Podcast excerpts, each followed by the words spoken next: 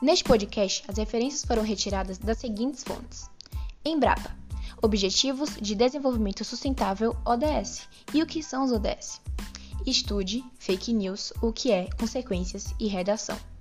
Notícia falsa: radiação de telefones celulares pode causar câncer.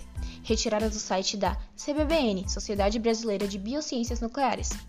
Artigo que revolta a notícia: Considerações sobre os efeitos à saúde humana da radiação emitida por antenas de estações radiobase de sistemas celulares.